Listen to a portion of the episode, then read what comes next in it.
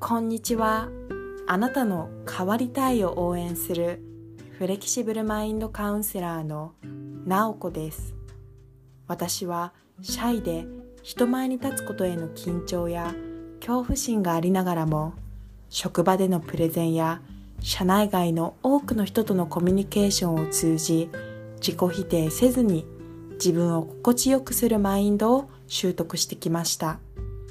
このような経験からこの番組では今の状況から小さくても一歩踏み出したい方に向けたヒントをお伝えしています。今回はネガティブな感情を引きずりにくくする方法についてお伝えします。早速ですがその方法とは自分の気持ちが少し落ち着くまでそのネガティブな感情に浸ってみる。ということです。ネガティブな感情に浸るということは想像しただけでしんどいなって思うかもしれません。ですがその湧き上がった感情をできるだけ早く自分自身の中で受け止める浸ることによって後々落ち着きやすくなる落ち着くのが早くなってくると思います。私の例ですと私はつい最近外出先で知らない人に怒鳴られるという経験をしました。その時は私にも非があったので100%その怒鳴った人が悪いというふうに責めるわけではありません。ですが知らない人に突然怒鳴られたっていうことがその時の私にとってはても怖くて辛い経験でした。その後家に帰ってからもその怒鳴られたことが頭から離れず家事をやっていても食事をしていても落ち着かなかったです。もう心臓がバクバクしていました。私は本当に怖かったので家で泣いてしまいました。でそこで私は泣き始めて気が済むまで自分が落ち着くまで泣きました。これが今回ご紹介しているそのネガティブな感情私で言うと恐怖の気持ちに浸って泣く気が済むまで泣くっていうことをしました。その時は早く泣き止むようにとか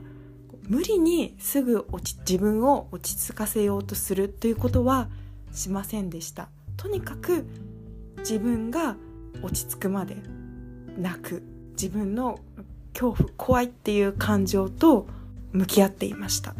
その怒鳴られた出来事があった次の日ですね。私が感じたのは前の日感じていた恐怖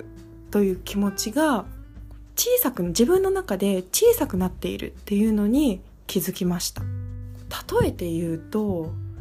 実際その前日に起こったことなんですが時間感覚で言うと1ヶ月前に起こったような出来事のようにその恐怖という気持ちが前日と比べると小さくなっていました。これはその怒鳴られた出来事が起こった後にすぐその自分の怖いっていう気持ちに浸って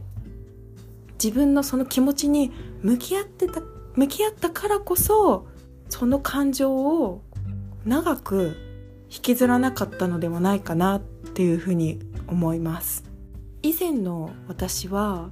今回ご紹介したようにネガティブな感情自分の中で生じたネガティブな感情に浸る自分が落ち着くまで浸るっていうことをしていなかったので数日間はそのネガティブな感情がずっと自分の心の中にあるっていう感じでした。ですが今回はその出来事が起こって生じた感情にすぐ向き合って浸ったということで自分の中でもちろん怖かったなあ昨日怖かったなっていうような気持ちが100%なくなったっていうわけではないんですけどその怖いっていう気持ちが小さくなっていました。ネガティブな感情が湧き上がった時にそのネガティブな感情を持っていてはダメだ。ポジティブに前向きにいかなきゃいけないんだ。っていうふうに思ってしまうと余計自分の中でネガティブな感情が大きくなったり長い間その気持ちを自分の中で引きずってしまう。そういうことが私の経験からも言えるんですがあると思います。今回ご紹介したように自分の中でネガティブな感情が出てきたら完全に落ち着くっていうのは難しいかもしれないんですが少しでも気が楽になるまで感情に浸る。私だったら今回は気が済むまで泣くということによって感情に浸りましたが今この音声をお聞きのあなたもやりやすいように感情に浸るっていうのが大事になってくるのかなっていうふうに思います。紙にその自分の感情を書いてもいいですし信頼できる人に自分の気持ちを伝えてみる。自分が心の中で感じているネガティブな感情を伝えて受け止めてくれる人に話してみるっていうのも一ついいアイデアなのかもしれません。それはその人によって違ってくると思います。ネガティブな感情に浸るのもできたらその感情が湧き上がった直後なるべく早く浸るのをおすすめします。今回はネガティブな感情を引きずりにくくする方法として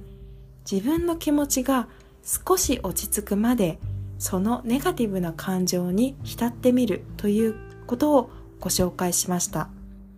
今回も最後まで聞いていただきありがとうございました。